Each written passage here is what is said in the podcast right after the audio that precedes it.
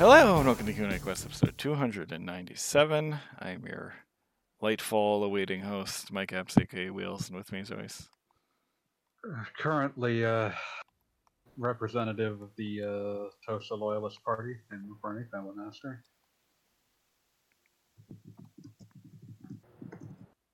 and um, apologetic for the background noise because there's a dryer in the same room. Um, Japan, you know. Yeah, Michael so, Baker, Gaiji Monogatari. Hope, hope it's not uh, too loud over they, there, is it? they deal with my voice. They can deal with it. Yeah, no, that's fine.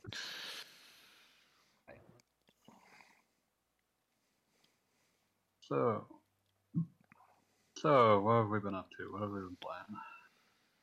Um, games that I'm not allowed to talk about.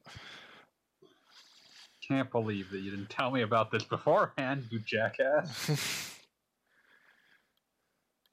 hmm Okay. what did I not Okay, tell you about- about?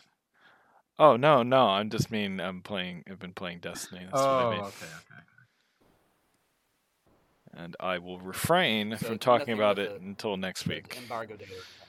No, no, no. At which point I will just fall asleep for like 30 minutes. Yes, this is correct. This is all accurate. Okay, so Gaijin, what have you been playing? I'm just messing around with Pokemon That's still. good. I've got a. I'm just waiting for a Ryza to come out and maybe grab something else along That's the way. taking taking it easy. Uh, I guess I'll pick up the slack. Uh, I mean, I've also been playing Dot Hack, but I don't really have anything to say about part three. Still good. yet. Yes, still good. let's see. Uh, Fireminer is asking about what you're about to talk about. I think. And he yeah, also says we'll get to that. he also says Atomic Heart is good. I'll take your Yeah, word for it. I haven't, I haven't had the. It's on Game Pass. I'll be probably downloading it sometime over the weekend. Let's see. What if I? So I finished Jade Empire. That that was a game that uh, was about exactly what I remembered it being. Uh, Hmm. And then I decided to play something that wasn't a Bioware game for a minute, and blasted through Obsidian Spy RPG from 2010, Alpha Protocol. Nice. That's a that's a brisk 12 hour sort of thing. It's uh, very reactive. I've forgotten how many ways that the game will react to the choices that you make. It's very good. Uh, Mhm. also has one of the weirdest, uh, not quite a new game plus modes I've ever seen. Uh, Oh really? What? when you select your character uh, at the start, when you like select your build at the start of the game, you have three normal options that like give you a handful of points in a couple of specific skill sets, and then you have rookie, which is uh, sort of like Dark Souls is deprived, where you start out with kind of shittier stats, but like not so much shittier that it makes the you know you have much. Uh, that there's a lot of daylight between it and the uh, the regular classes, but enough that you'd notice that like, oh, this is definitely harder to play as. You know, you're you're the idea being that in the other classes you're being recruited from some other uh, like shadow organ uh, spy organization uh, for your initial skill set. In uh, if you choose rookie, you've been recruited from the CIA after six months. Uh, you've never been on any sort of field mission, so you have zero in every stat. Uh, Mhm. but if you beat the game on rookie, it unlocks veteran, who starts off with uh, three points out of fifteen in every stat, but you're allowed to re uh, reshuffle them, so you can basically uh, completely max out a couple of stats right at the start of the game, in addition to all the points you'll get from level up. So. Uh, Nice. it's also kind of fun because uh, each character archetype has certain dialogue options that only it gets, and eventually there's a couple of there's at least one situation where uh, the veteran background uh, can there, there's a bunch of points where the game like likes to present you with no win scenarios where it's like uh, you have to pick A or B. Uh, picking A will lock you out of getting B, and vice versa. There is one specific place late in the game where a veteran character is allowed to just short circuit the uh, choice and do both. It's kind of fun as a reward for people who have played through the game several times. Mhm. but yeah, it's it's a really neat game. Uh, it's it's kind of sad that it tanked and never saw any sort of follow up, and now it's not even available on Steam. It is available nowhere. Uh, it was it was removed because there is a boss fight where the boss is like a weird like 80s obsessed Russian hipster mobster and he played a licensed track in the background. Oh. Uh, They didn't want to renegotiate. They weren't willing to pay to re to keep using it, and they weren't willing to pay to patch it out. So they just removed it. It's available nowhere, Ugh. And it will never see a follow up because Sega owns the IP and has absolutely no desire to touch it ever again. And Microsoft owns Obsidian, and thus everyone who would have had any connection to it. And of, of all the things they've done, it's maybe the most completely unfollowed up in any fashion. it's sad. There's not. I, I want another spy RPG. It was a really cool idea, and it was executed interestingly. There's a lot of rewards in that game for just being thorough. There are like bonus mission objectives tend to open up things in dossiers like that explain like well this is what this character is doing this their relationship to whatever other organization and doing that tends to open up more dialogue which opens up more ways that the game can ultimately resolve. The game's ending has a ton of different ways that things can ultimately shake out. And it's just generally like it's it's really cool but you know it it was real buggy on launch. Uh and it was you know just generally poorly marketed so it no one no one really played it. Um, and now it's a pain in the ass to get hold of uh, but if you can get hold of it I, i've recommended it. It's it's really neat. Uh, i do uh, i think i mentioned this uh, last time that this game came up whenever that was. But i really appreciate that alpha protocol is a game that built into its fiction the idea that your character is going to rapidly vacillate between different uh, personality types. Because I the think you that entire last week. Yeah i was because i was contemplating playing next and i just love the idea of like oh well the entire fiction is br- is brought up at the very beginning of the game uh, when you're asked why you were recruited uh, when you ask why you were recruited your commanding officer is basically like yeah we were we, we recruited you because you're good at manipulating people. Uh, and like the entire idea is that like mo like most of the dialogue choices you're making maybe none of them reflect what michael actually thinks. Michael thornton might not even be his real name. There's evidence in the game it's never stated explicitly but there's evidence in the game that that's not even his name. Uh, because if you hack into the uh, the email uh, database of your like of the first uh, of your like actual Alpha Protocol organization, uh, one of the first things that you can find is an email that says that everyone in the organization will be referring to the character as Michael Thornton, which is not usually something you say about someone who's actually named something. so presumably that's not even his real name.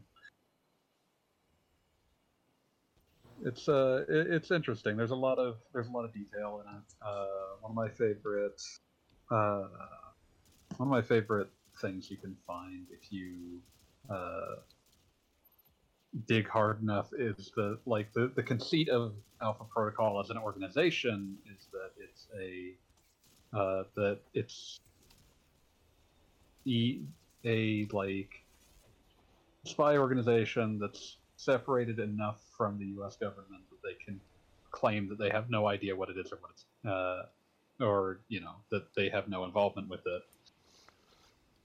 But in order to do that, that means that uh, they need like no one person is allowed to know everything about it, up to and including the people in it.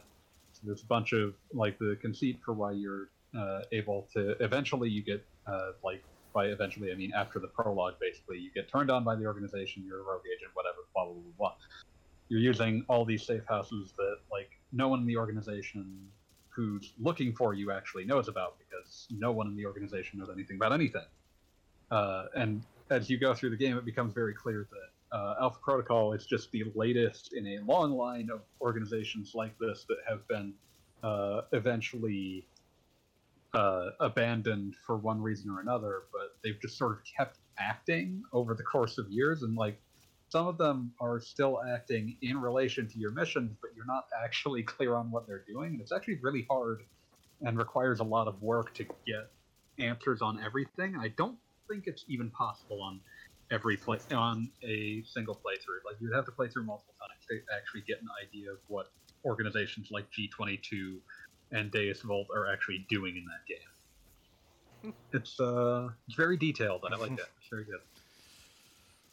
Uh, for for people who have not played it, uh, hearty recommendation to give a playthrough uh, where you focus on stealth and martial arts a try because it tends to short circuit the fact the game just generally doesn't have great shooting mechanics Yeah, and I, I when you feel don't like actually shoot much. I feel like that was the main thing it was dragged for in reviews when it came out. Yeah, the, like the shooting mechanics are not great. They're like Mass Effect One, Yeah, uh, and so if you just focus on martial arts instead of shooting, uh, it's it's very much playable to get through the game focused entirely uh, or primarily at least on martial arts, and you know that you you don't have to shoot a gun very often. But yeah, big big Or- big wasn't it the game where you could actually sneak and stealth your way around most of the bosses?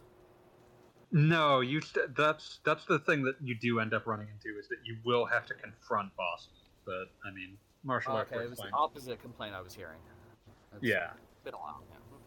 Yeah. yeah. Uh, it had the same issue to some extent as uh, Deus Ex: Human Revolution, which it wasn't released that far apart from. But yeah, in, in general, it's not as bad as Human Revolution. You can absolutely just run up and punch most of the bosses if you've got enough skill investment. So it's uh, it's fine. It's, it's real Uh, good. Is what it is. It's a really, it's a really good game. I had a lovely time, and like I said, it is, it is an RPG. Like w- when an RPG is heavily reactive, it's it's always a little like, ah, I wouldn't want to actually play through this again because it's like sixty hours long. Alpha Protocol is like a brisk twelve to fifteen hours. It's uh, you you can feasibly go through it a couple of times to get like to see how things can turn out differently. You can you can there's like one character, one named character in the game that you cannot actually kill and he only is unkillable because there needs to be someone who's hanging out with Michael on the boat at the end of the game. But everyone else uh, can die, oftentimes multiple ways, depending upon how you interact with them and what choices that you made and whether they like you. And again, also as I mentioned last week, it's just fun to play a game where like there is incentives, actual incentives, to make people not like you. Mhm. But yeah, big fan. Had a great time playing that again. Um, and finished it just in time for Yakuza, uh, not Yakuza, like a Dragon Ishin to come out. nice. Okay. Um, Oh, we have a question in the chat from Pew, who's being yeah, no, I was, Cheeky. I was going to ignore that because it's just trolling you. yes, yes, Pew. This game is like Halo. 'cause I'm literally using a gun from Halo, essentially. Yeah, this looks like a battle rifle. It is essentially that. It's it's one of the 30th anniversary weapons. Nerds.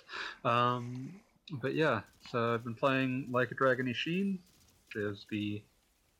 Pr- They've finally ripped the band aid off. It's no longer called Yakuza in the West. The games are Like a Dragon now. Uh, and this Seems one good. is. that they did. Is it good that they did that?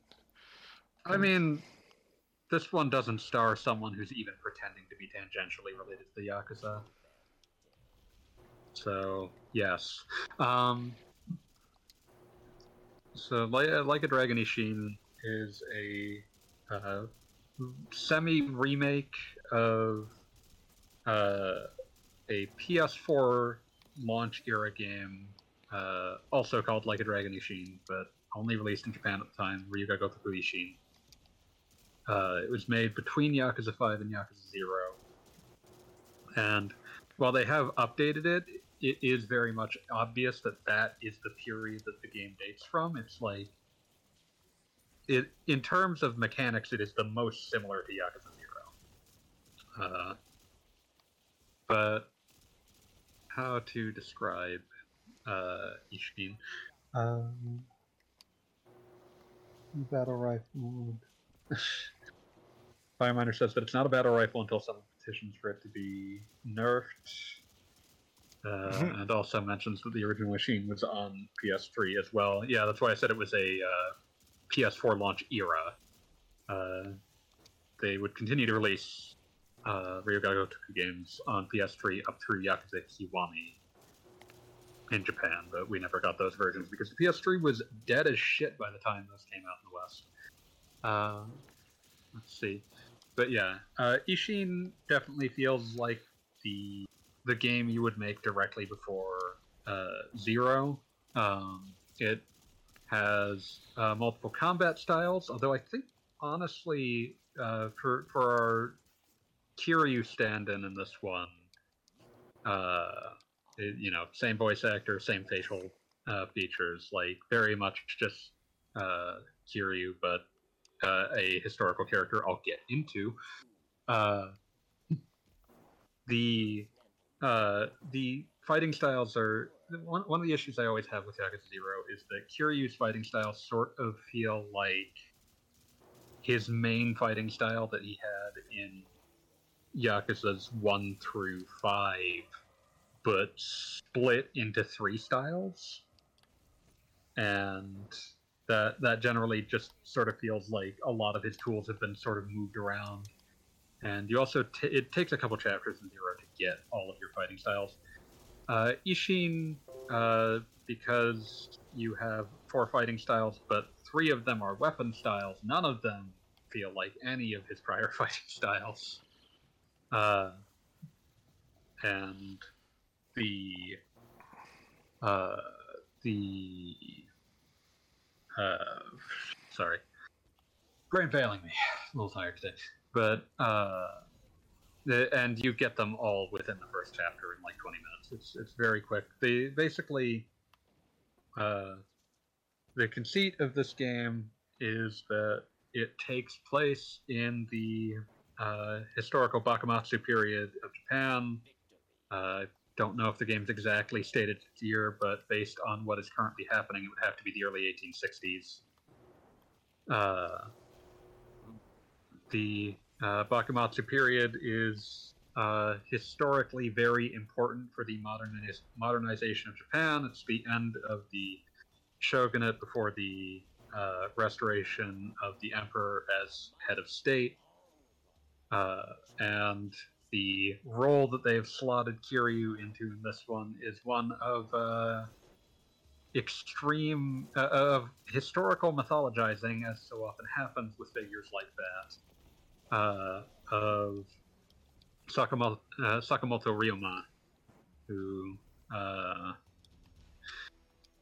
well, if you, if you look in, into any uh, discussion of that period, he's a he's a very important figure uh, as far as uh, the the romanticization of that period.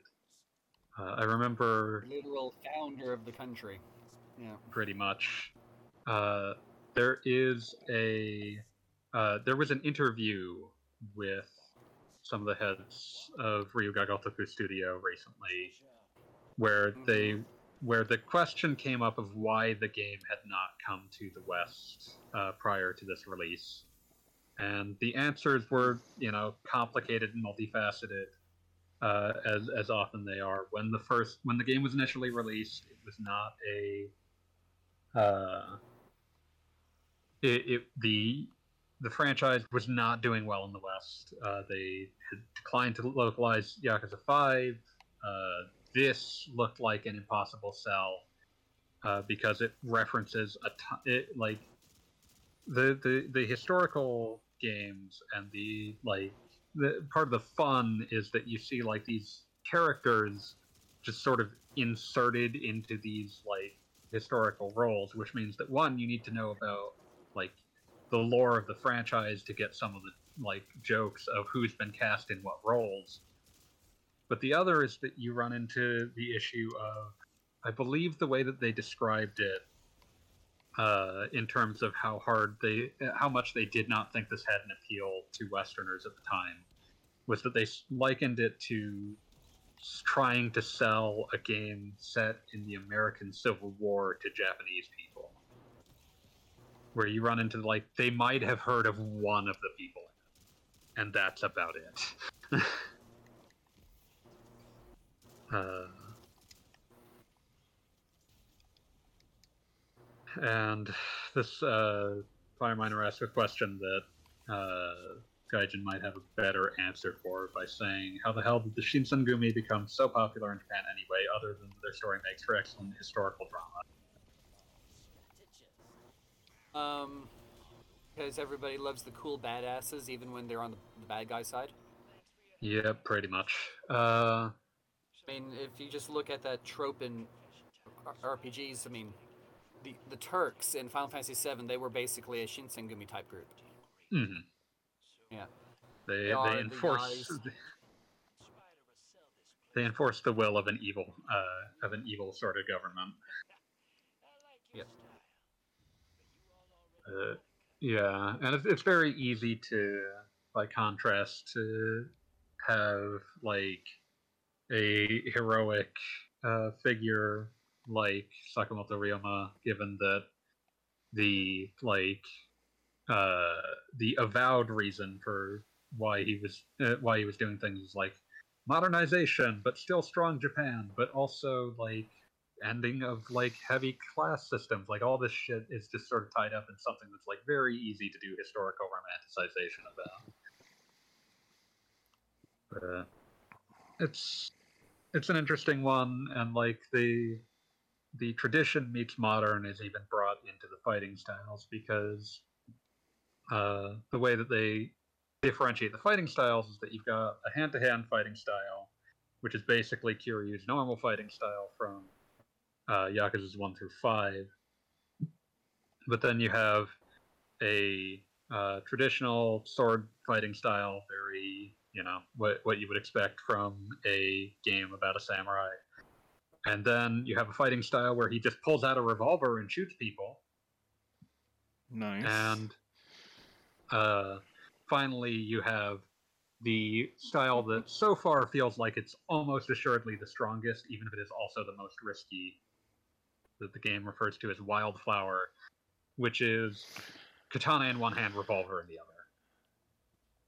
And it's extremely fast and extremely powerful, but it makes, basically makes it so you have no capacity to block attacks. You just take tons of damage. And I believe someone is attempting to lull you to sleep, Wheels? yes, that would be my sister. Thought so. But yeah, uh, the, the, the wildflower style seems uh, unvarnishedly the best of them, but there's four skill trees and all of them have useful things in them, so it's okay for there to be one that's really, really strong. Uh, but yeah, uh, if you if you just want to play a game that most closely resembles Yakuza Zero, uh, I, I'd recommend it so far. I do feel like there are going to be points. It, it might actually be worth looking into actual history of the Bakumatsu period at least a little bit because it definitely feels like the game sort of expects you to have at least some idea of what this period is and means because the initial This would be audience like it was made making- for Yeah, this would be like making a game about the American Revolutionary period and kind of expecting people to recognize most of the names. Yeah, it's just one of those things. Like, the people it was made for would have would not need you to sit there and tell you what everything was. And while the game does have a decent glossary feature where, like, it'll highlight specific words and basically say this is what this is, this is where this is, this is what it means. There's only so much it can do for you, so it's useful to maybe look up a little bit about the Bakumatsu period, just so that you can also spot where the game is taking liberties or making choices designed to surprise people who might already know what this period is, what the basic idea of this story would be. But uh, yeah, it's really it's really good so far. Um, it of course, you know, it's a it's a remake of a very late PS3 or very early PS4 game, so it obviously runs smooth. Uh, it seems to be the first uh, the first Yakuza product made in like a Dragon product product made in an external engine. It seems to have partially been constructed as an experiment to see uh, how well they could adapt the games to run in Unreal Engine Five. Hmm. Uh, but yeah, I'd have never guessed that they had uh, switched engines. It definitely feels like the uh, Zero engine, but you know, it it, it doesn't look. Uh, I have not like looked at side by side comparisons of the PS4 version, but I would imagine that this does not that that version did not look anywhere near as good as this one does. It's uh, it's very nice, very atmospheric. It's fun.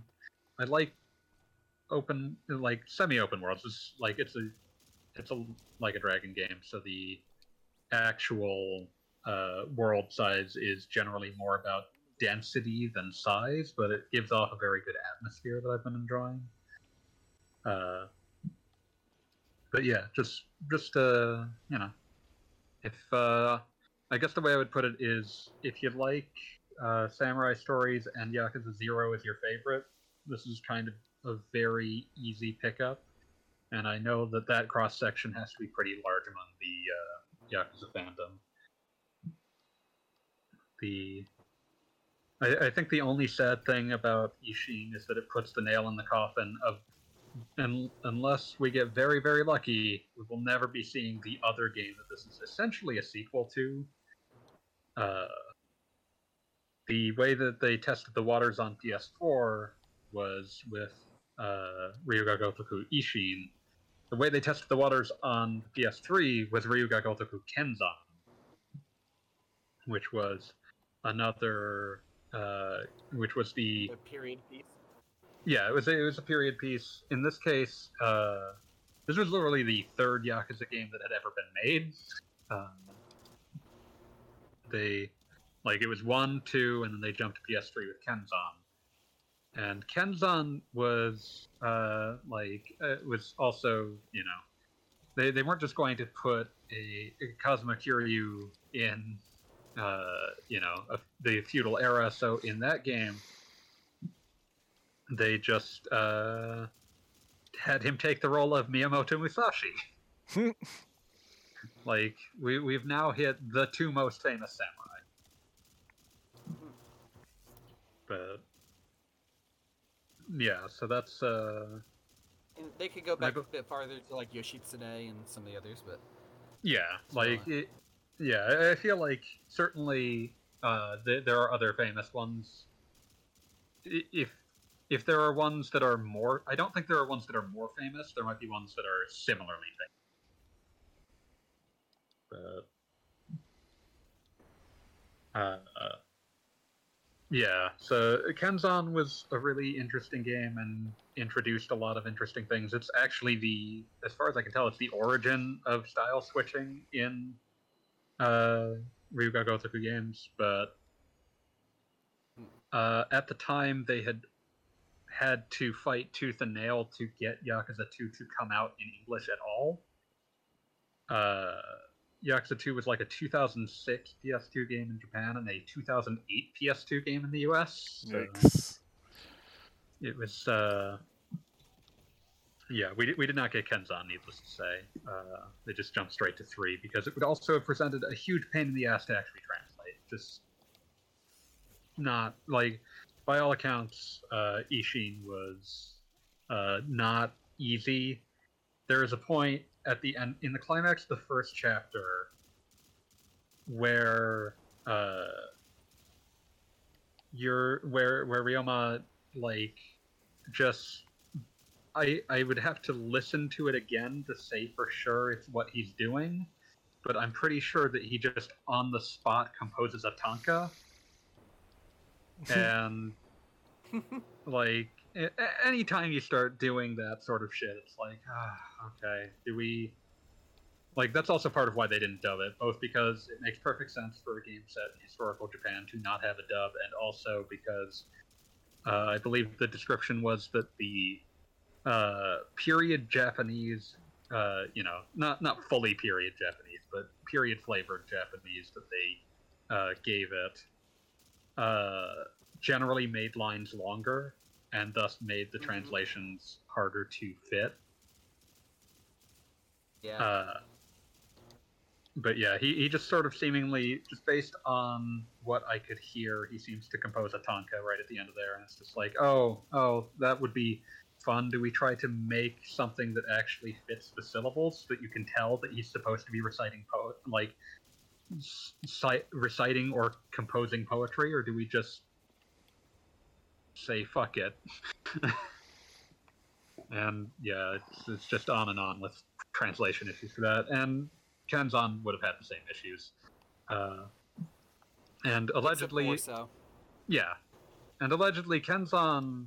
Uh, one of the other things that they came to is that when they were evaluating bringing out Ishin, they evaluated bringing out Kenzan, and the ultimate decision they came to was that Kenzan was really fucking old, uh, and that it like Ishin is technically like it's an update in Japan. It's Ryuga Gotoku Ishin Kiwami, which puts it in line with one and two, uh, one and two's remakes. But it is not a full remake in the way that those were, where they uh, had to bring it into an entirely new engine. They re-engineered a ton of the assets and all sorts of that. Like Kiwami, they made out of Yakuza Zero. Like that's basically what they did, and it has a ton of the old stuff and a ton of new stuff.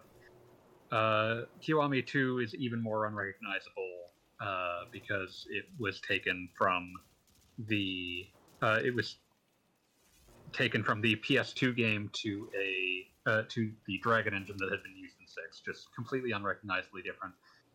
With uh, Ishin, it's it's in Unreal Engine 5, but it's clearly still running on the bones of the engine that was being used for Yakuza 0 and 5. Uh, it's very, very different looking. Uh, but, you know, y when you look at the menus, if you've played a lot of these games, you can 100% tell what game, what period the game was made in, because that's just what the series UI looked like at the time. Uh, but yeah, w- with Kenzan, it was just, it was really, it, it was really fucking old. Like, it was pre Yakuza 3, and it it showed. So they were like, well, we kind of just can't release this as is. If we were going to re release it, it would essentially need to be remade. Uh, and I personally don't see them ever having the uh, internal will to get that to happen as much as I would like to see it. Could be wrong. Didn't think we'd ever get Ishin to begin with, but just just my personal thoughts would be that we'll probably never we we will probably never see Ryuga Gotoku Kenzan acknowledged ever again. but you know, stranger things have happened. Fingers crossed that someday they decide to give the full remake treatment to Ryuga Gotoku Kenzan. And then it'll only be the uh, Kurohyo games that have never been brought west. So Those have fan translations. Yeah, yeah, the Black Panther PSP games. But yeah, uh, I, I I would fully suspect that uh, you know we're uh, as as fans of Like a Dragon Yakuza, we're we're doing pretty well for ourselves at this point. I remember. I remember when I figured that we would probably never see another one after Dead Souls tanked. Mhm. And uh, I'm very glad to have been wrong. Extraordinarily glad to have been wrong. I think Uh, that there's definitely people working in Sega's American offices championing the hell out of that series. Oh, definitely. Like this is this is one of those things where like the other the other thing that's kind of fun about whenever you see interviews with the uh with Sega of Japan about the current series, they're always like extraordinarily complimentary of their like American localization branch. It's just like, oh, they're they're super great. They do so much work. They uh, they give us all sorts of useful feedback about like how to make these games uh, sell in the West without completely like sandblasting off the parts that are you know very specifically interesting and speak of from you know the origin of being a Japanese franchise. Like there's they've got nothing but nice things to say about their localization partners, which is always nice to see. Hmm. But yeah. Uh, so yeah, I'm having I'm having a great time with uh, Ishin. I'm very interested in where the plot is going. Uh, so I'm sure that I will have plenty to say about that in the coming weeks, especially because I don't think there's anything I'm picking up in March. I can't think of anything I want to play in March. Hmm. Is there anything coming out in March, Wheels? Uh, no, it all came out this month. I don't know why it all came out this month. I don't know. It's a little annoying, actually. This is your fault. You did this. what, did, what did I do? What didn't you do? Okay, I'm, I'm quickly looking to make sure I'm not missing anything. Okay, uh.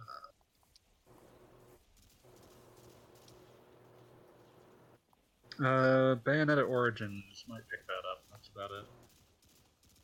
Wait, RE4 remakes at the end of March. Hell. Oh crap! Uh, it's a busy few months. Yeah, uh, everyone wants shit in before the end of the fiscal year. Whatever, I'll make it work.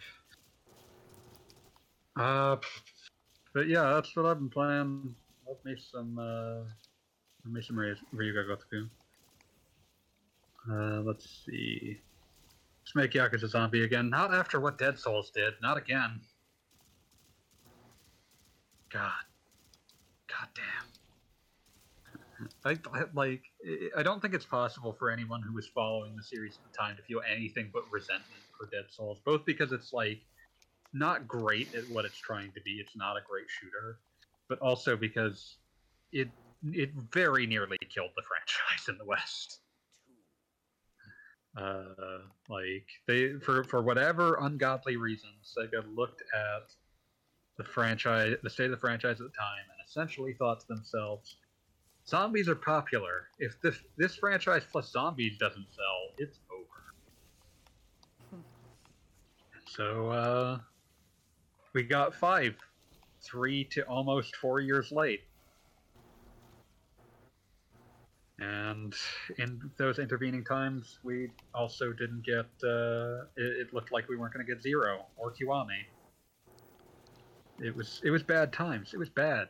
It's a bad time to be a Yakuza fan. God damn it. Fuck Yakuza Death uh, it's it's got some novel things in it. There are some fun. There there is some fun stupid bullshit in it, but honestly, like actually slugging through the gameplay bits of it, it's not fun. It's not very good. Hmm. It's a shame. Yeah. Uh, and honestly, I don't really want them to go back to the zombie conceit ever again. I, I think that, that at most there was a game's worth of interest in that concept. Yeah, Zombie stuff is kind of overplayed anyway. It's passe at this stage. Uh, but yeah. Uh, I, I I am curious where they go the next time that they decide they want to do like a. We're just gonna make a weird one. Uh, Um, far future cyberpunk Yakuza. that could be fun. Uh, they've also like the last time they did a we're just gonna make a weird one. It was uh, they just uh, made everyone a Fist of the North Star character, and that was pretty fun. Oh, true. That was excellent. Um, but yeah, I, I, I I would love to see them continue to do those. I think that they're probably healthy for team morale as well, just to be able to have like, hey, yeah, we still have to we still have to keep making Completely crazy. yeah, like we're we're still making Ryuga Gotoku games, but you can do something weird with it. Like I think that that probably helps people who are having to make these year in and year out. Uh, but speaking of, uh, gonna be gonna be eating good as far as like a dragon games because I believe there's another one coming out this year. Uh, is that the Uh, one starring uh, Kiryu?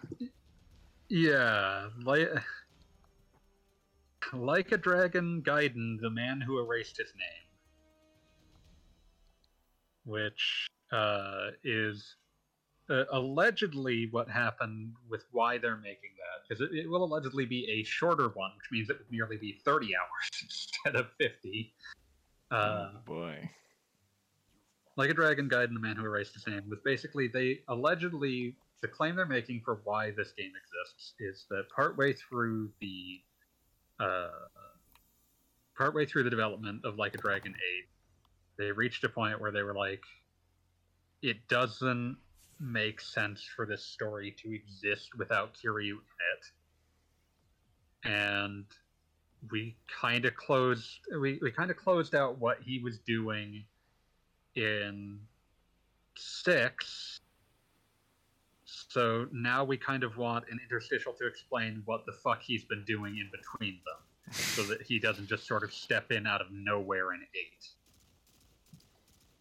Uh, so we we get that, and i uh, I believe the alias he's going under in uh, in Man Who Erased His Name is Joryu. Uh, it's still obviously the dragon kanji for Ryu, but I seem to recall that the Jo kanji is like purified or something. So they're doing some shit as usual. Um, but yeah, so I believe that's supposed to launch before the end of this year, and then Like a Dragon Eight is supposed to come out sometime in the first half of next year. So basically, I'm gonna die. Um,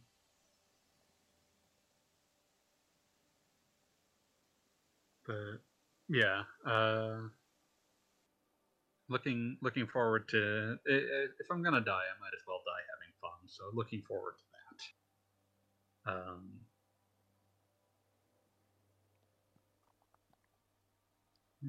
uh, Fireminer asks if any of us are going to pre-order the Atelier Marie remake. Yes. Yeah, probably. Yeah. We'll see what happens. I've played it on a couple different systems at this point. I was like, you know, I'm interested in seeing how they actually update it. I'm interested in actually playing it. 'Cause It is. It has definitely been updated massively, just from what you can see in the first given screenshots. Yep. And it looks fun. It looks cute. Yeah. But yeah. what are we? I I'm now just thinking, like, what are we looking forward to this year? Like, what are we expecting actually comes out this year? Void Terrarium Oh. 2. Yeah, no one else cares Oh, about the game. I was gonna say, um, friend of the show, Eric RPG on Twitter, asked, um, commented about how he wasn't expecting Atelier Marie to go chibi on the remake, and I'm like, it's actually a very close approximation of what the original game sprites looked like. Uh, SD, I would imagine. Yeah. Mhm. So, uh, um, no, I mean it's definitely new sprites. It's just it's been. it's Yeah, no, I'm just saying. Like, I, I assume the original sprites were relatively SD in proportion. Oh yeah. And the first, the original game was like 1994. Damn. Early PlayStation. no, not not not quite that. le- Or 96, I think. Yeah, It you know, early very- PlayStation. Very early PlayStation.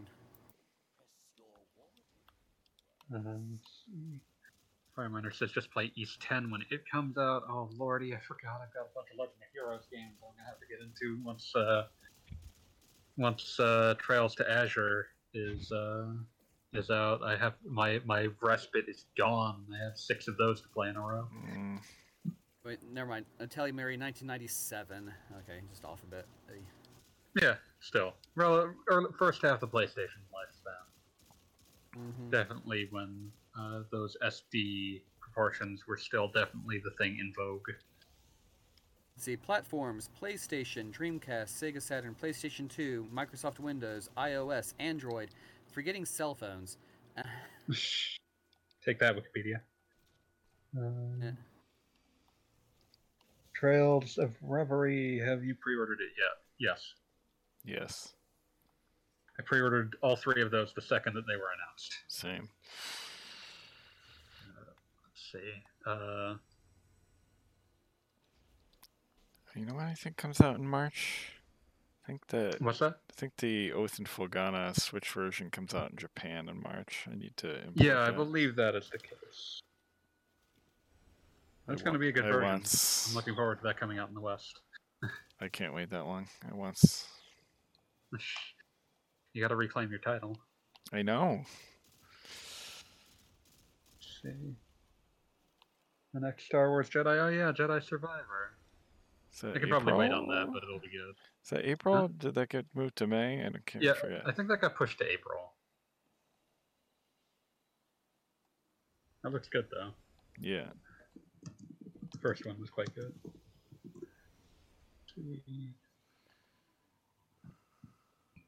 April 26th.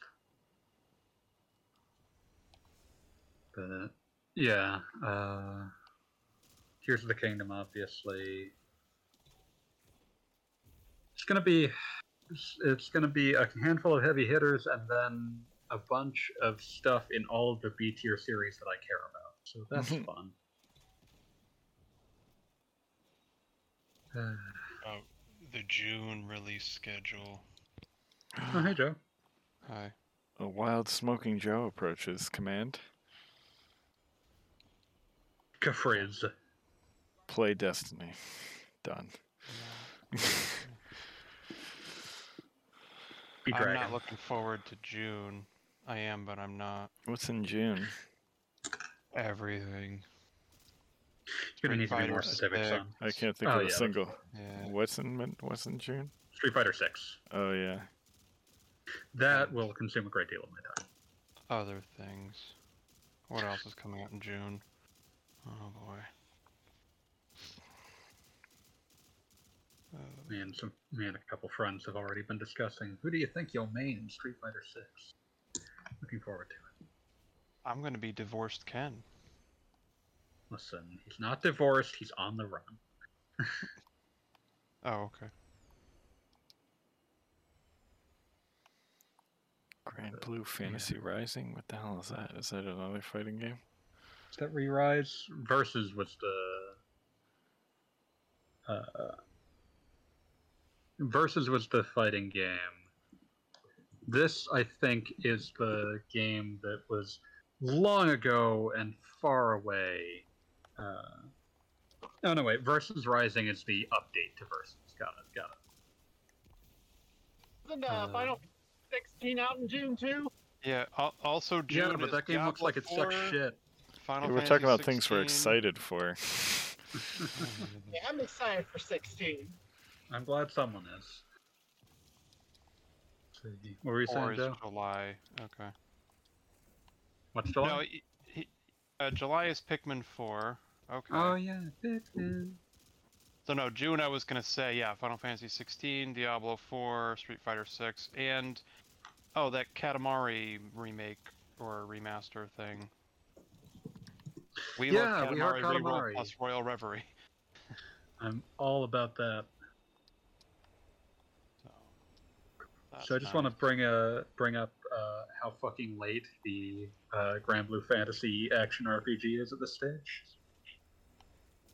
Uh, Granblue Fantasy Relink was announced, I believe, in 2016. Okay, seven years ago. Oh, wow. At the time, it was officially being developed primarily by Platinum Games and was announced as a PS4 exclusive. Uh, they first showed gameplay of it at Granblue Fest 2017. There's a Uh, Granblue Fest. Yeah, it's, it's a very popular game, Wheels. I need you to Uh. understand. Uh, and at the time, I believe they were targeting a 2018 release.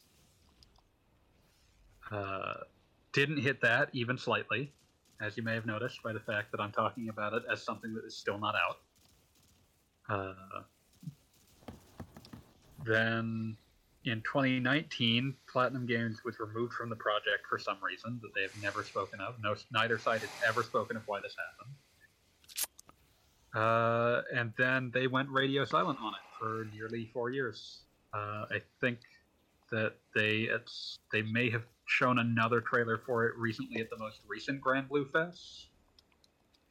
Just a Uh, just now- a note for anyone not watching the stream. I just blew myself up with a rocket. I feel like that needs my stupidity needs to be myself. well documented. I just lit a rocket. Rockets explode. Fireminer asks, when will the Elder Scrolls 6 come out? My guess would be around 2029. Uh, My guess would be I don't care. I am uh, going to uh, just instantly make that number slightly more horrifying by saying that by the time my guess would be that by the time the Elder Scrolls, uh, the Elder Scrolls Six comes out, children born on the day Skyrim came out will legally be adults. It's disturbing. It's uh, there. I ha- I see no reason to assume that there has been meaningful headway made on the Elder Scrolls Six beyond concepting at this stage. I see no reason to assume. they've been struggling pretty bad with Starfield, right? Yeah, I I would imagine they're pretty much all hands on deck to get Starfield out the door. Uh, Yeah. My key assumption would just be uh,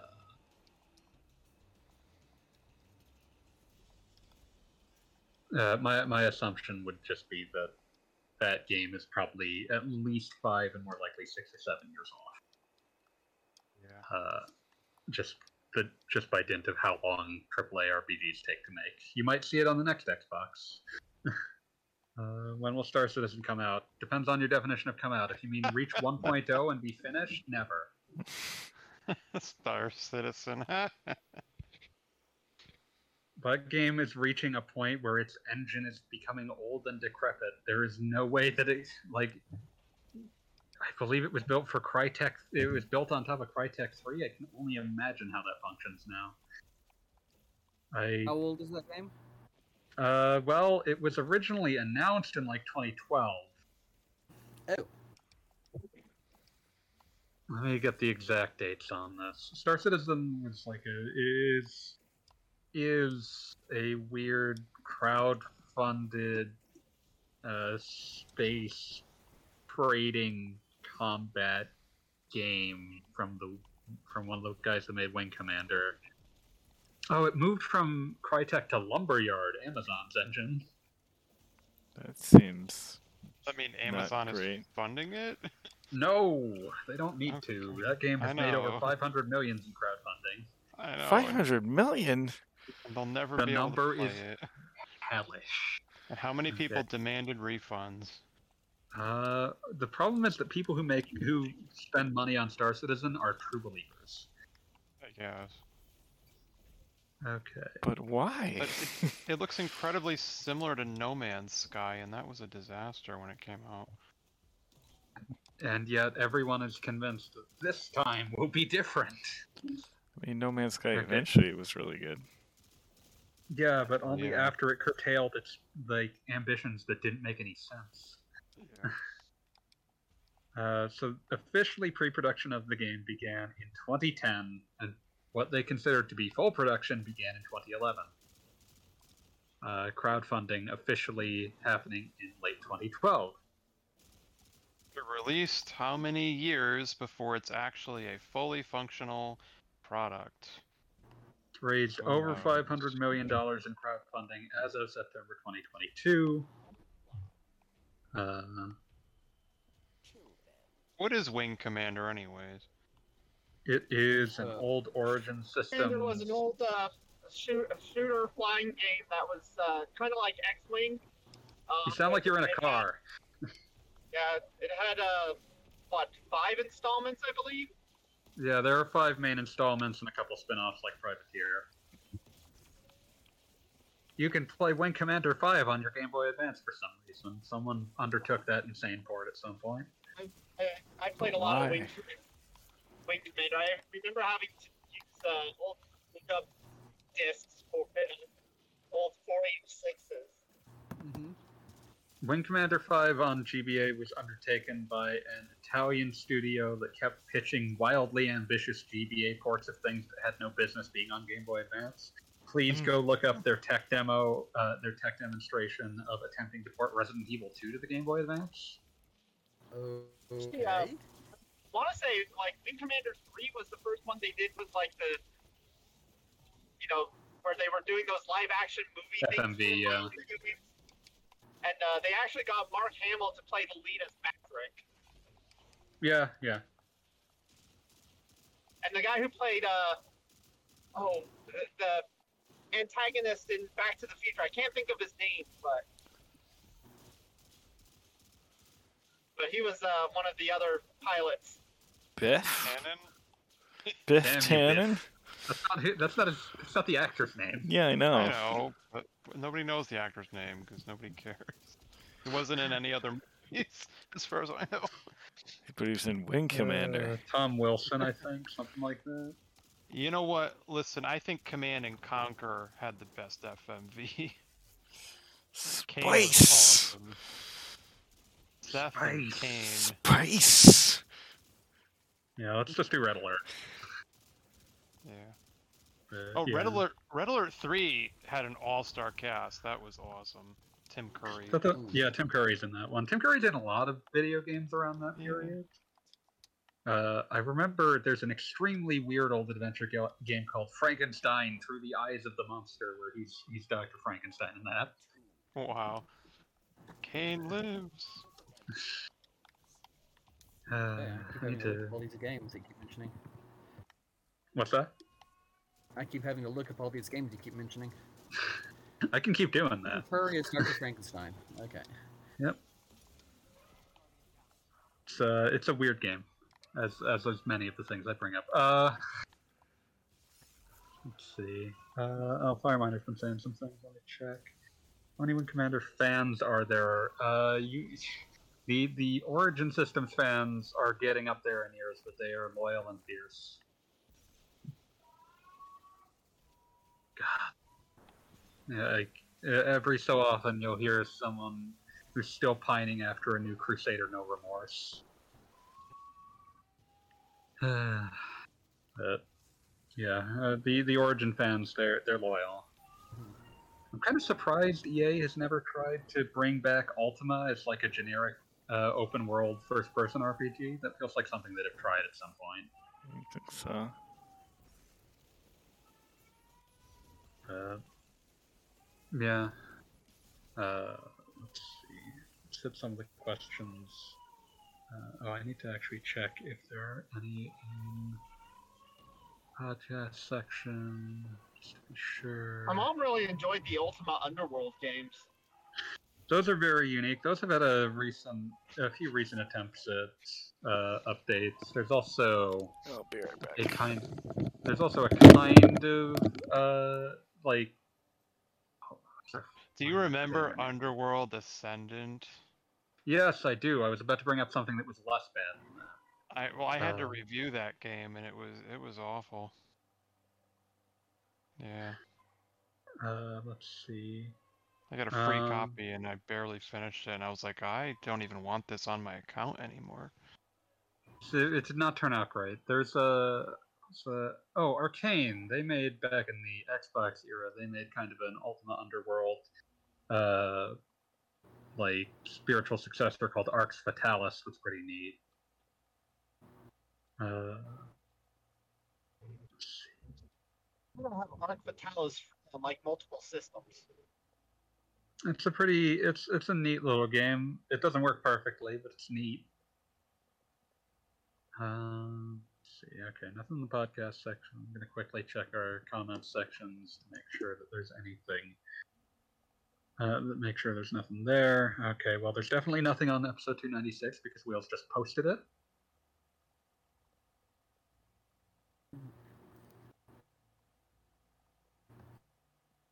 Anything on 295? Nothing. 294. Nothing. Okay. Time to pull up the big book of questions, the big book of British smiles. Okay.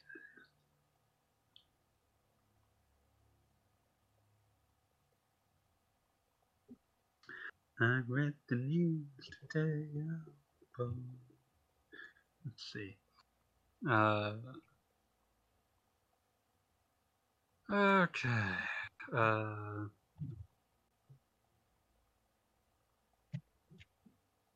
I've always wondered the reason why Konami used to name their different game studios as city name Computer Entertainment. So, like Konami Computer Entertainment Osaka, Konami Computer Entertainment Tokyo, sort of things. Uh, so they used to release tons of games for the MSX. Generally, where the studio's located.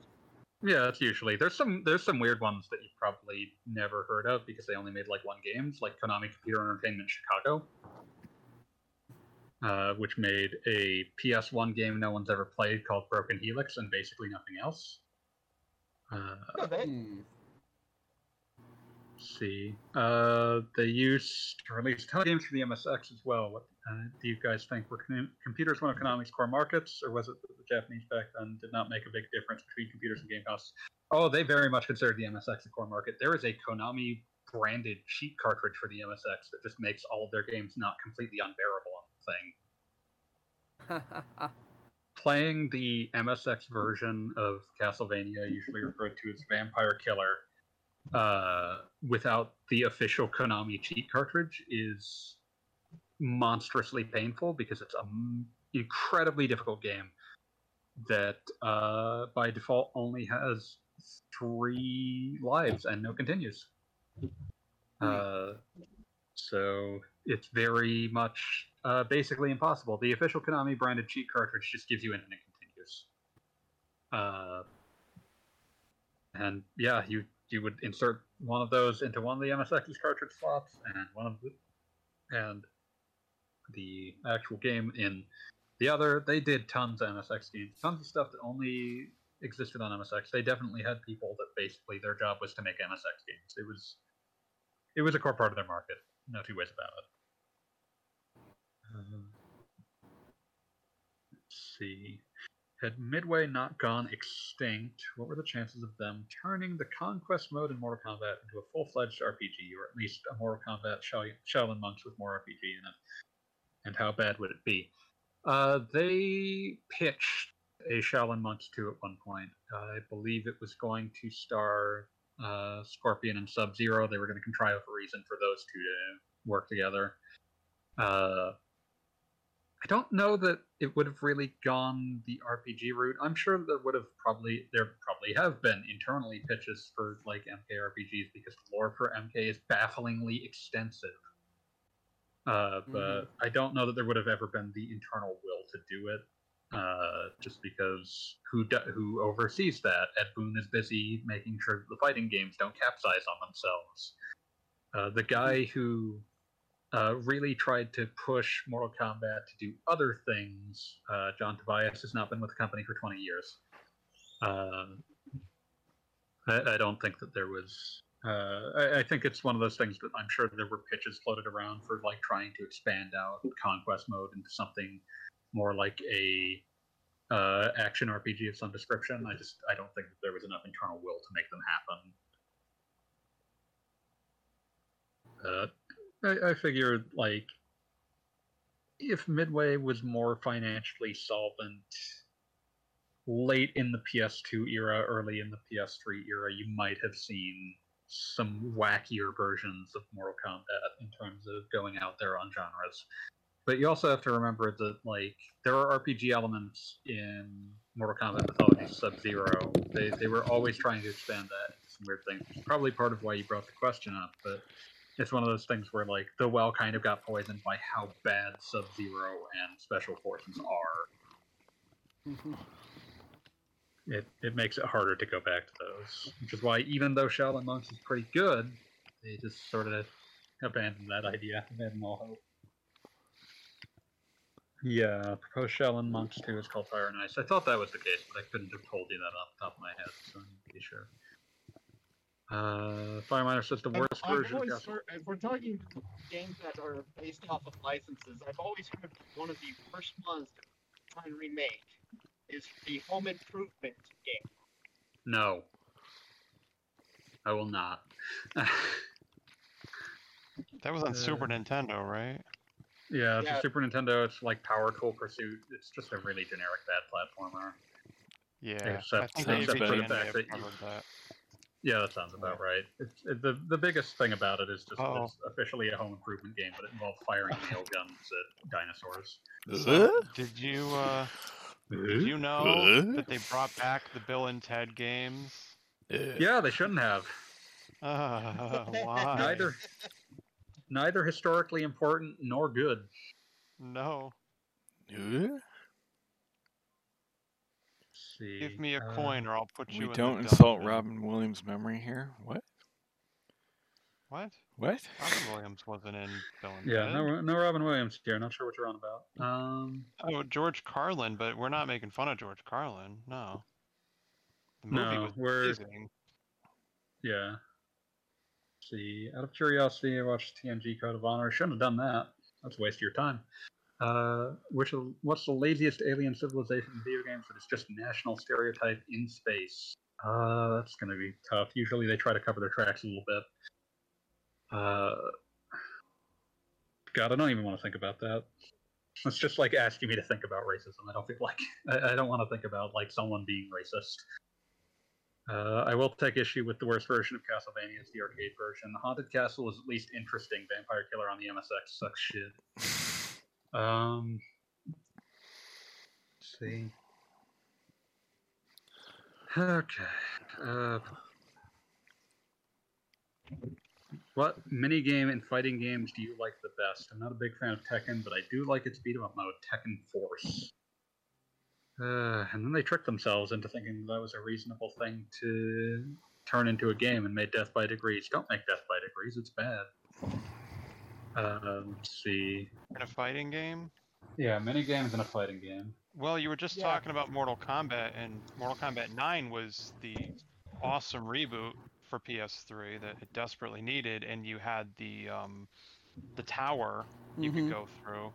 Oh yeah, that that was was- kind of neat. That was fun as hell, and then the prize was you got to see Melina in a very skimpy outfit. That's uh, that's very up the era. Uh, what was I gonna say? Something about It that. I is, think and my then- favorite.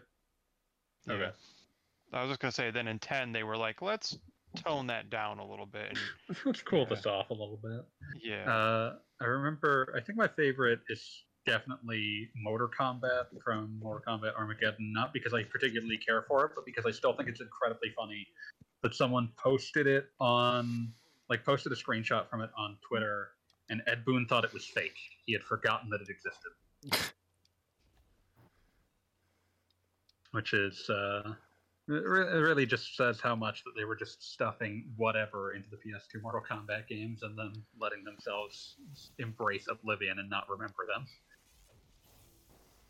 Uh, I'm trying to think. I think uh, in terms of, uh, it, it depends on what you mean by a mini game. If you mean like non-fighting, uh, or at least like only partly fighting uh, sections, I really like the mission modes in the early Soul Calibers, like Mission Mode in Soul Calibur 1 and Weapon Master and Soul Calibur 2, which they're, they're mostly fighting, but they have like a veneer of other things.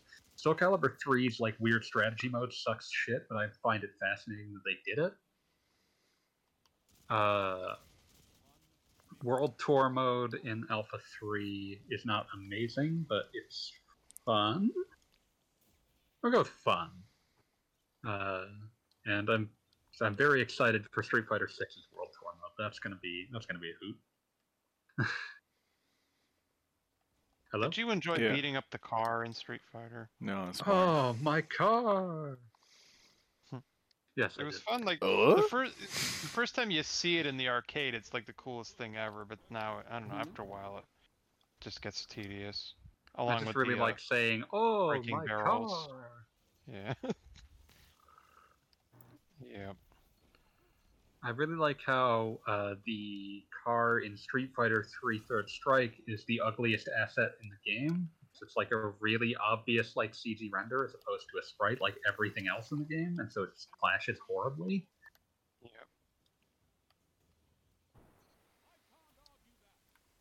Nice shot.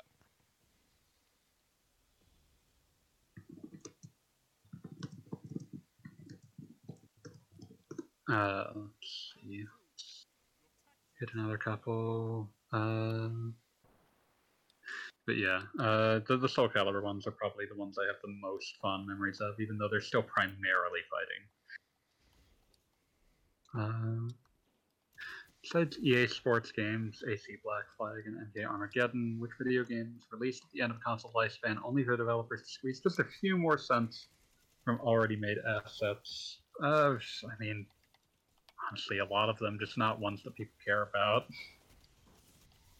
Uh, I mean, you could probably make the same uh, uh, assumption about like just about any of the like late in a console's lifespan, like a Dragon games. Like I would describe Kiwami uh, one as having essentially been made with that purpose. Like we mostly have a fairly compatible version of Commodore Show uh, from zero, so they just sort of went ahead and did a remake of one. And in Japan, that was the last uh, PS3 Yakuza. So. Yeah, uh, you, you see the. I feel like more often than not, you see the opposite, where it's just like as a way to test the waters for a new console and to like have something that will, at the very least, run real nice on the on your new system. You see a lot of those like late, uh, those early console up ports where it's like we made like a PS3 game, but we sort of put it on PS4 because why not? Hello, you're back. Yeah, I was. I had just parked. I was parked my car, so I figured I'd jump out. See, it also sounds like Gaijin might be back. Yeah, You're back. for for whatever reason, it just decided to kick me out, but didn't actually kick me out, so I had to close down Discord and open it up again. Yeah, that's weird. Yeah, I have that happen once every few months. It sucks. Yeah, I had that happen during a D&D game about two weeks ago. Rip. Yep. Of course, I came right back in the middle of a very deep dive Mortal Kombat chat, which I have absolutely nothing to add to, so I was just trying to trade Pokemon. And That's for the best. Yep. Yeah, By the way, I do own the Death by Degrees. Oh, you did? Yeah, so do I. It's very bad. Don't do that. don't live my life. Don't follow. Don't follow my examples. Is anyone else Learn. playing Far? Uh, I'm sorry. Hmm? Fire Emblem Engage. Anyone else playing? that right Engage. No. I am engaged that with that off. game. I've got a bunch of. I've got a big uh, backlog of tactical RPGs at this moment because I just haven't been in the mood. Yeah, I played like the first 90 minutes of it, and I like it so far. It seems really cool. yeah, I went to GameStop and they had a used copy already, and I'm like, "Ah, sure, I'll save a couple bucks. And the guy who worked there said, oh yeah, somebody bought it and came back in the same day. I don't like it. So I saved a couple Oh. bucks. Fine. You could have. You could have just rented it at that stage, buddy. On the red box Yeah. or whatever. Nobody writes anything anymore. So, anyways, no, I, I like it so far. Um, well, so far the story is like a mixture of like Rip Van Winkle, Bambi, and Lord of the Rings. So I'm like, okay. Yeah, that's accurate. time, Actually, Combination. those combinations are accurate. I can confirm this. Yeah. But in what proportions? Well, Yes. dude sleeps for a long time, then his mom dies, then he has to go collect rings before an evil sorcerer does. I'm into it. Yeah, Okay. it's it's actually pretty cool. Yeah. One ring to bring them all, and in the Marthinus bind them. But that's my question. Okay, what the hell do the does Marth do when he's not being summoned, and and all of them for that matter? They just twiddle their thumbs, or I don't I don't know. it. They live in Uh, rings. What do you want from them? what do they do all day? Wait They ring in the new year. Yeah. Astral Plane Rave Party. That'd be fun. I'd pay to see that. Mm. Um, let's see.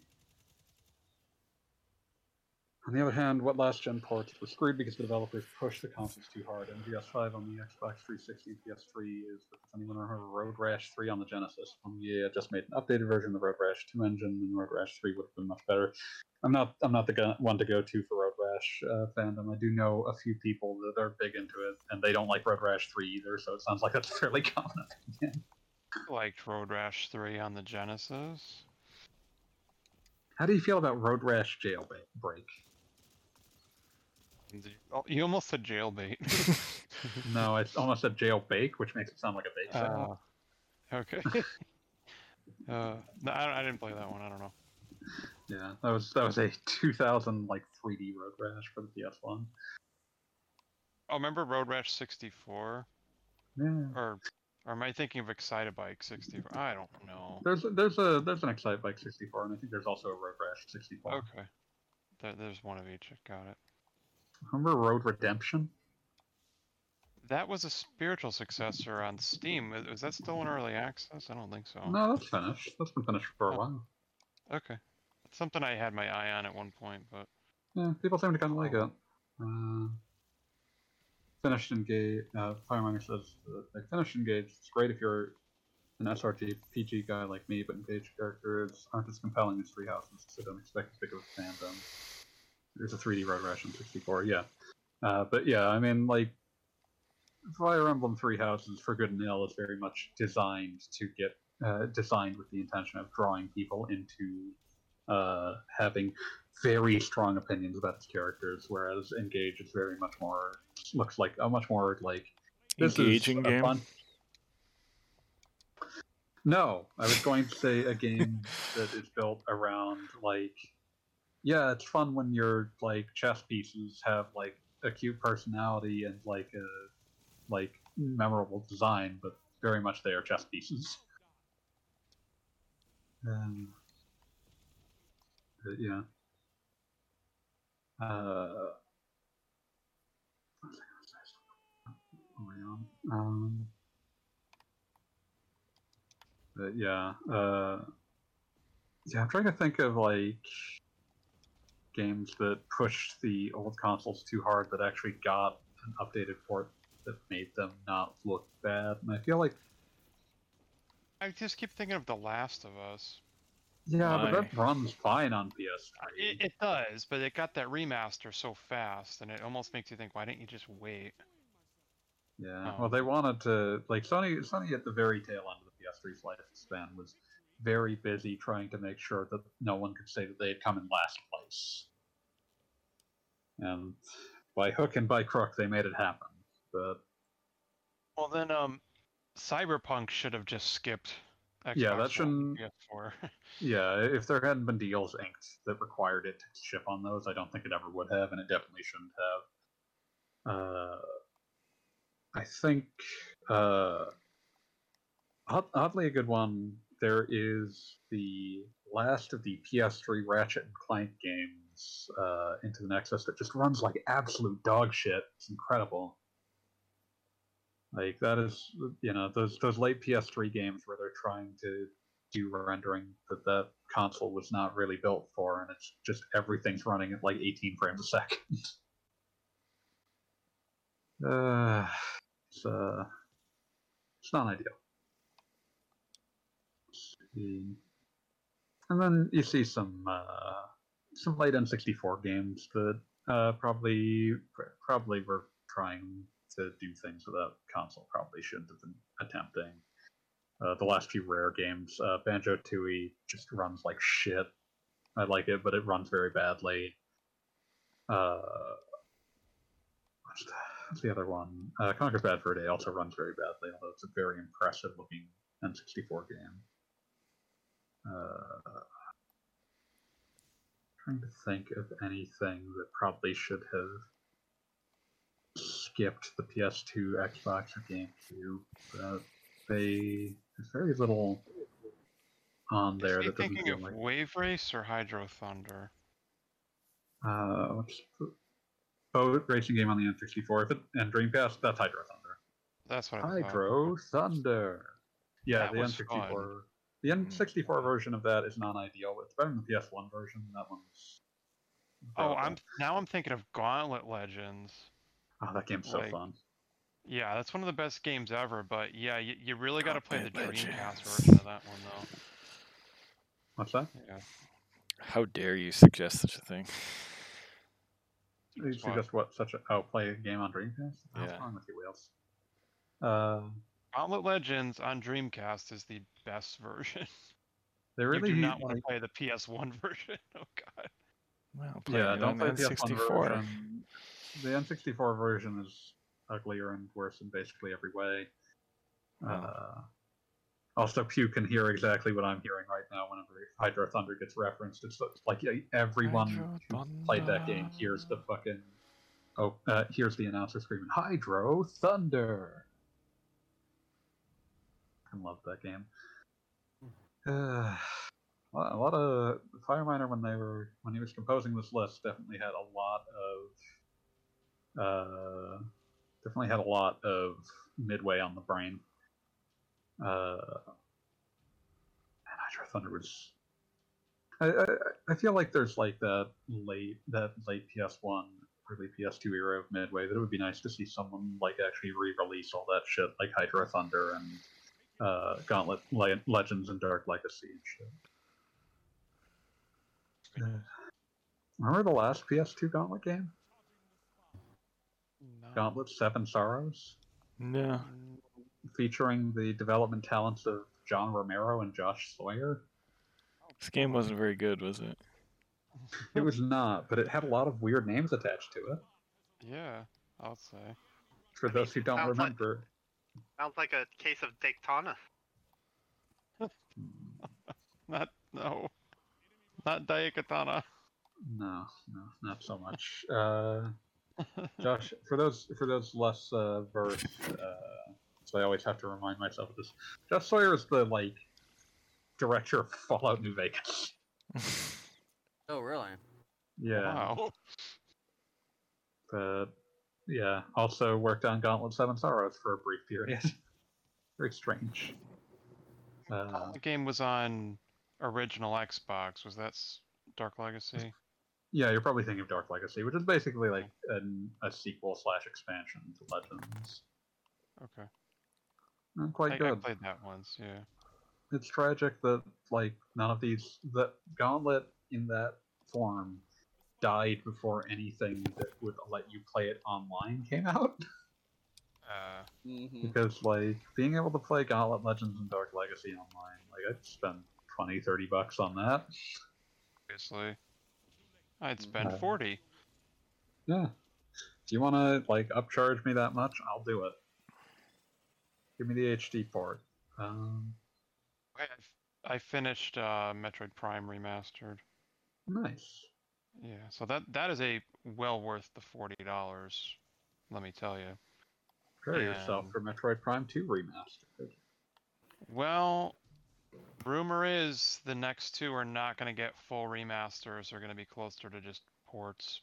I don't care they're as gonna like, long as up- I get dual stick control. I'm just uh, glad that they'll be honestly, available. the, the games were already fine looking on running on Dolphin, you know, and so if, if I can just get a good control scheme, no motion controls in three, I'd be happy. I'm sure you'll be able to choose motion controls. Other that M will remaster, yes. Stop, stop, no. I, I feel like I that. want- Uh, there, there are some things we do not torture the wheels about. I feel like that's one of those ones that they will just run screaming the other direction on because they do not want to touch that subject ever again. It's too much of a sore spot. So, anyways, Prime Remastered took me 10 and a half hours to be, and I think I got about 86% of all the stuff. And then I unlocked hard mode, and I have not started hard mode yet. You can, you can learn to hate again by playing hard mode. the only thing is, it doesn't it doesn't keep track of all the times you die. So it was probably more like 13 or 14 hours because it took me two tries to You beat. just yeah, you lose Ridley. those. Hmm. Oh, Ridley's an asshole in that game. Damn you, Meta Ridley. Yeah. And then I, so my first attempt, I almost got him and I lost and I got mad. Second attempt, I forgot to scan him, but I beat him. So I'm like, I'm not doing that again. Oh, So. yeah. should not play games in a manner that will make you unhappy. No. Hmm. So that that was a very well done remaster, and like I said, even if two and three are just basic ports, that's fine. And I'm wondering if the Metroid Prime 2 multiplayer will somehow come back, or if they'll just I cut have- it. I have no doubts that it will not be coming back. Yeah, I, I I don't think so. Yeah. Okay. I don't think anyone played that it's- when it was 'cause- new. That's something like you know maybe if it had online play, but even then it wasn't great. It was, it was very much a feature that was just sort of them like trying out like, are people interested in this? And it feels like the resounding answer was no.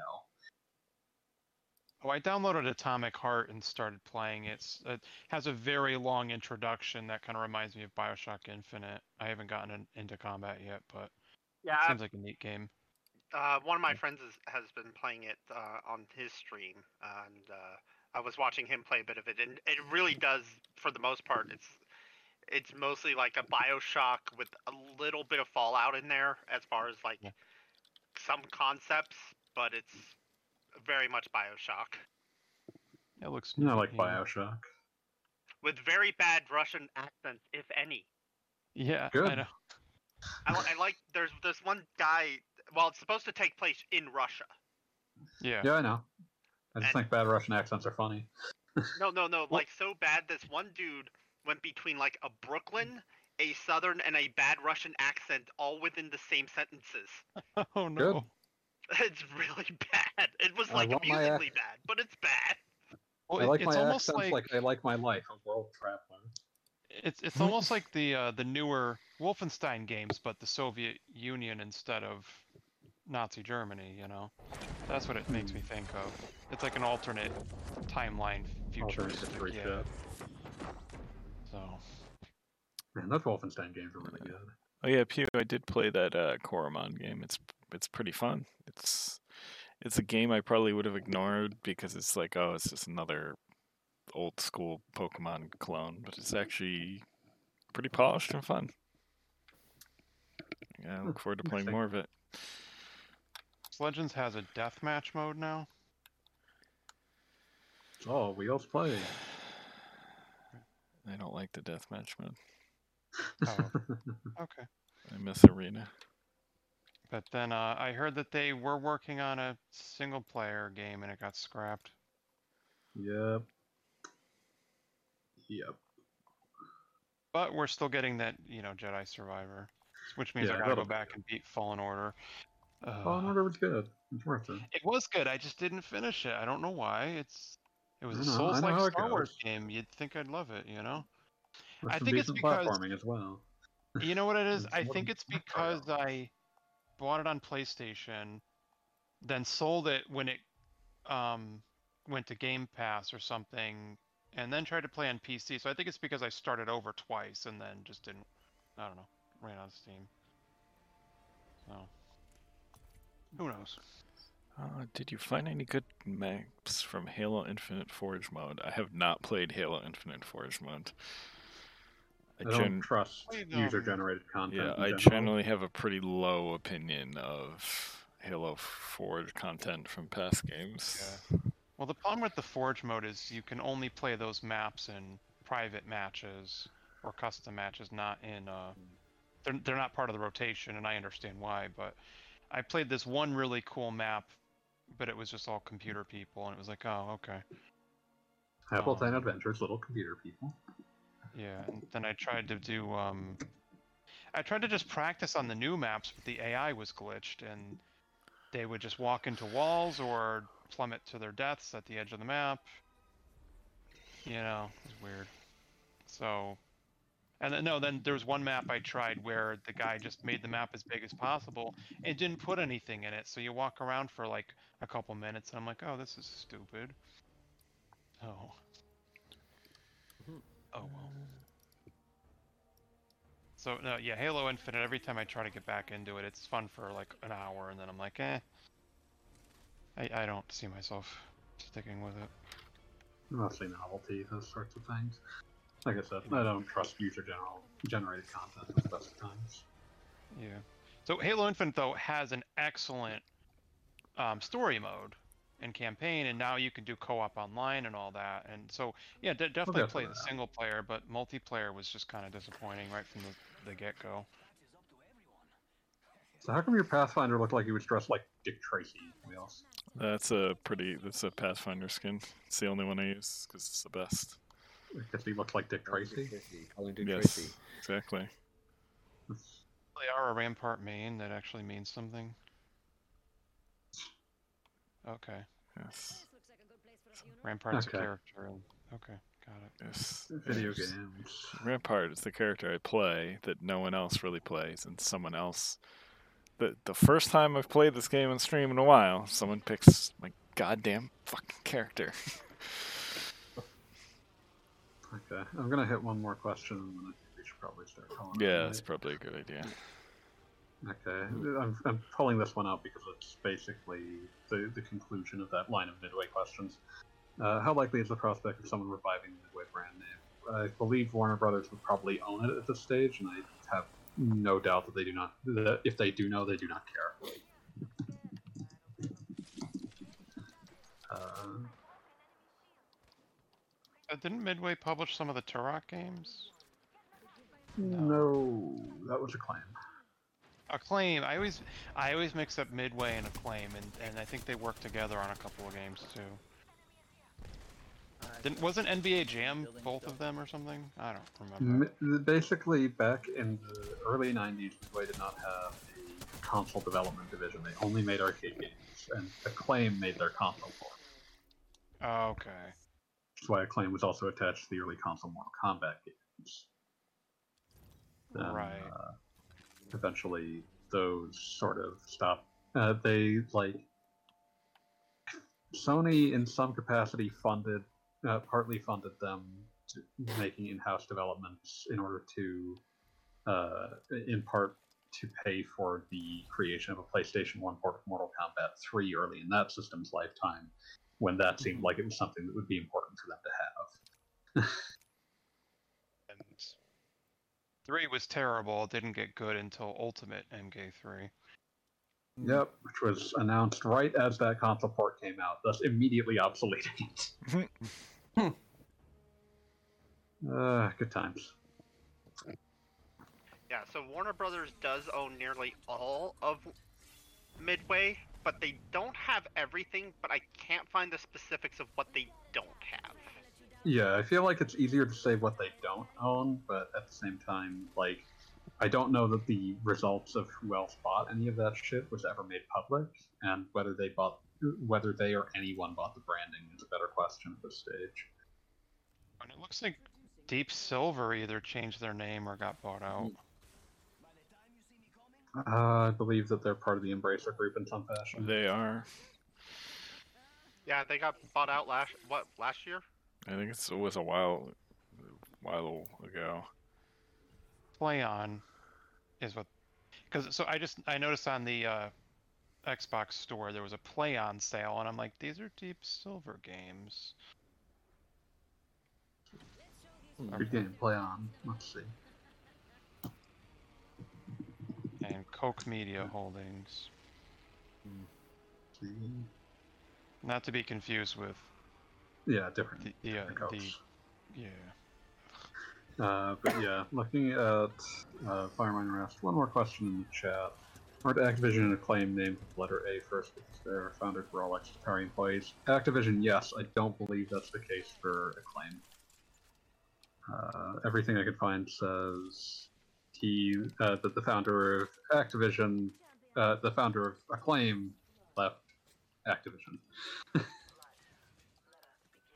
uh, which means he might have at some point been a uh, Atari employee, but he seems to have been a lot of things between these two things. Uh, uh, Yeah, it was it was chosen as many things were at the time because it put it alphabetically above Activision and also alphabetically above Accolade, which also existed at the time. You, you can see the stories of that happening a lot at the time because companies were expected to, at least in part, be advertising essentially through the phone book. So it's basically uh, And it's still a very common practice with with companies. That's how come you see like companies being like AAA plumbing and AAA or double A plumbing. You know, you see multiple yeah. places with very similar names because of the fact that A's you would see- the phone books. Yeah, but you would see this happening for companies that don't contract to end users in that fashion. Uh, like uh, Acorn Computer, uh, a company famous for their uh, computers in Britain, and then eventually went on to make the uh, very first of the modern ARM uh, processor architecture uh, were had their name chosen because it put them ahead of Apple in the phone book. Uh, Phone books. Ah. Yeah, it's just a very common thing with companies to do stuff like that. To try yeah, it's just much weirder when you're a company that doesn't service end clients that needs like, you know, it, it's weirder to do when you're not actually expecting to get a ton of calls, but you want to get. I guess they just want to get those handful of calls when someone is, for some reason, looking for a company that makes computers. Like not just in the sense of manufacturers, but as in designs and R and D's processor architectures.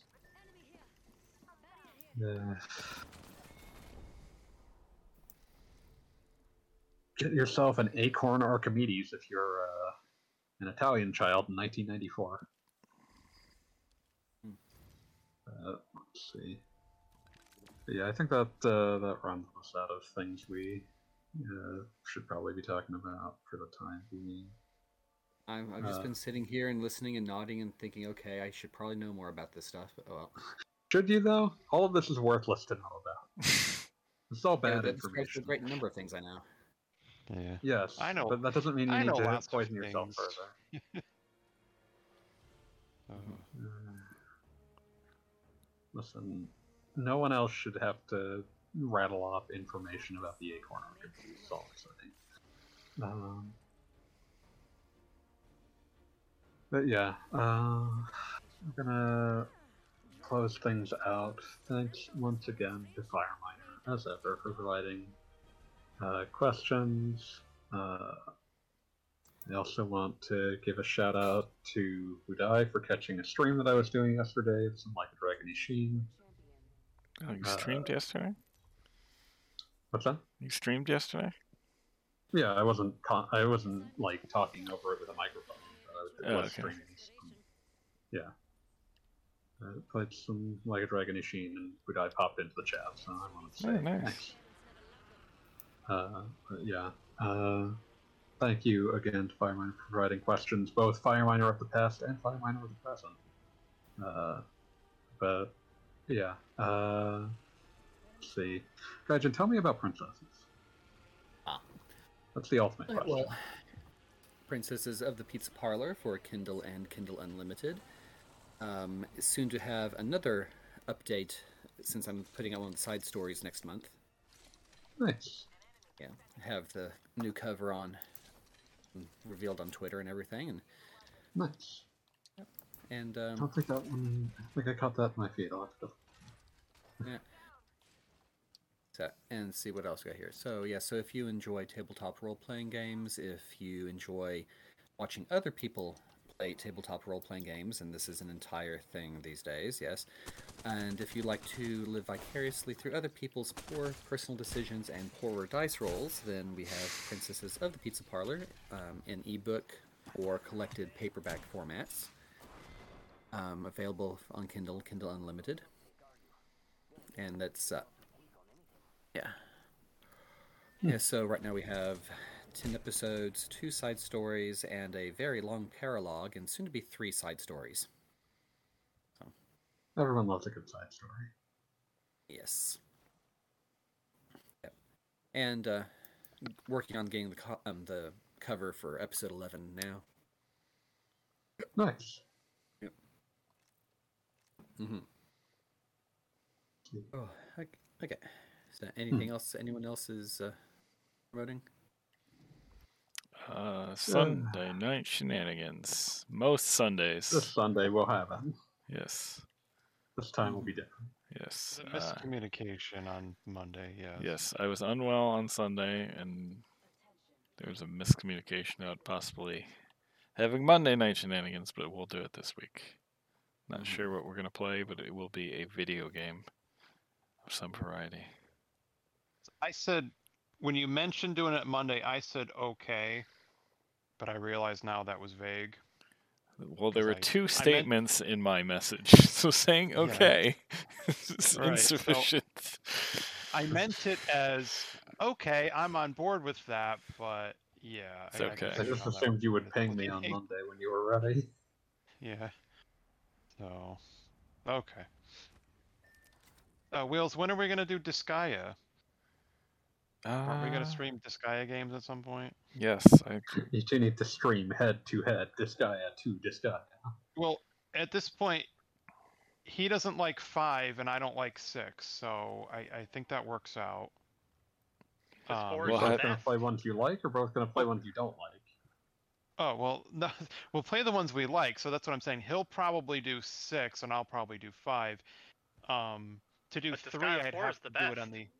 Yeah, four is the best, yeah. So it's not, but I like- it's it's very close. to do um, three, I'd have to do the on the emulator on my computer because even though I have Plus Premium, Because I have your PS3. Yeah, Also- no, well, I have plus plus premium on PS5, but I don't think you can stream to Twitch while streaming through the cloud. I don't think you can. Sounds like a mind-bogglingly bad idea, even if they would let you. right. So I don't. So Well, I, I can see myself doing four and five. Yeah. yeah, I, if I guess if you're streaming directly from your PS5, they can restrict that. If but yeah, I assume you don't have any. I think it um I think it engages HDCP if you try to go through Engage. um Engage. card. I don't see how Yeah. that's possible. Well, I know that if I try to do remote play and then try to place a streamed PS3 game, it won't let me. It, Yeah, it that- turn- that's- a black screen. That's different though. Okay, so I don't know. All right, I'll, that's something I'd have to test out, but okay. Well, so we'll do that at some point. We'll both be streaming Disgaea games soon. Maybe. Soon. TBD. Oh, and then we got to play um Prinny. Do I really get to be the hero? No, you are playing Prinny. Do I really get to be here? I will be playing the other one. 22, Dawn of Operation Panty. yes, that one. Oh man, That's much more shameful. I don't have that one. I think that's been like a collection now. Yeah, there was a collection of both games. I Yeah, think. they sell them separately digitally now. Just Think weird. what you could have. I can't imagine someone who wants one of those who doesn't want the other. It's true. other. but yeah, uh, so that's where that is. Tam, can you tell us about the RP Gamer stream schedule? Yes, because we do a lot of streaming at twitch.tv slash rpgamer. Um, seven days a week, the, the whole the whole slew of different people, different times. Um, Monday, Wednesdays, Fridays we have Paul's. Tuesdays, Thursdays it's me and Her- Frog in the morning. That's our AM team. Uh, afternoons we have Scar on Tuesdays and Fridays with the retro wheel. Um, and then early evenings and nights we have uh, Hero Harmony and uh, JC Servant. Uh, I want to say Hero Harmony is Monday, Wednesdays, and then JC Servant I believe is like Wednesday through Saturday. I'm I'm, I'm not I'm not, not always sure on his schedule, sadly. Um, and then we even have streams on the weekends. Uh, we have Spare Hombres on Saturday mornings doing dungeon crawlers before the RPG cast, and then it's free for all in the afternoon, and then on uh, Sundays we got uh, Scar on the early morning with Hair Frog after, and Paul's sometimes in. Uh, Paul's usually in the afternoon doing uh, visual novel s- sussiness. So all sorts of fun stuff going on.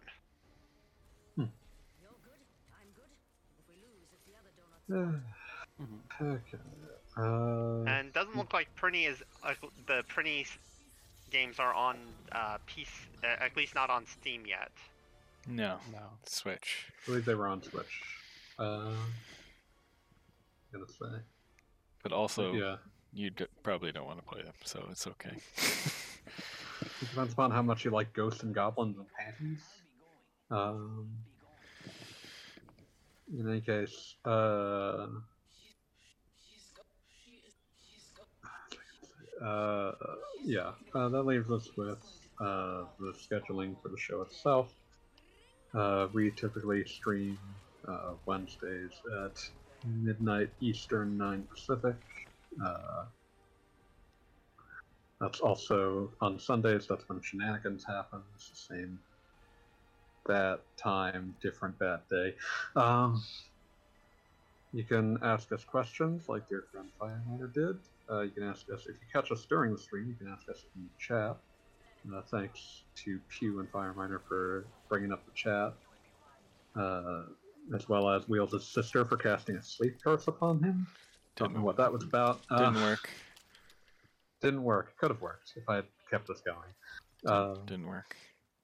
Didn't work. have worked. Um, it probably worked. Um, in any case, uh, you can also uh, ask us questions via the podcast section of the Discord. Uh, you can get into the Discord by going to rpgamer.com and checking the community tab. That'll get you an invite. It's a lovely place whether you want to ask us questions or not. Uh, you can also uh, ask us questions in the comments section on RP Gamer under this very episode. Uh, yeah. Well, you would usually check the past few episodes just to make sure that we haven't missed anything. But otherwise, uh, I think that about wraps it up for us. So see you, Space Cowboys. See ya. Ye- Rawr. Plug me. Oh Wait, shit. fuck. Oh, we can still do it. Joey, plugs. Okay. Um, Twitch.tv slash Smoke and Joe Gamer. Also YouTube. Looks like it's Smoke and Joe Gamer 4705 if you want to look me up on there. So uh, the goal is to do Tuesday, Thursday, Friday, Saturday from 8 to 10 or from 9 to 11. I'm not always consistent, but that is the ultimate plan. Um, so I right now on YouTube you can catch all seven parts of Metroid Prime Remastered if you want. And just last night I streamed Fire Emblem Engage. I may keep streaming that. We'll see. And then on PS5 I just bought Little Nightmares 2 and Cult of the Lamb, so I may be streaming those going forward and uh and beyond that just whatever else I feel like. So check that out if you want. That's it. Okay. Hmm. All right. Cool. Now, now see. you, Space Yes, exactly.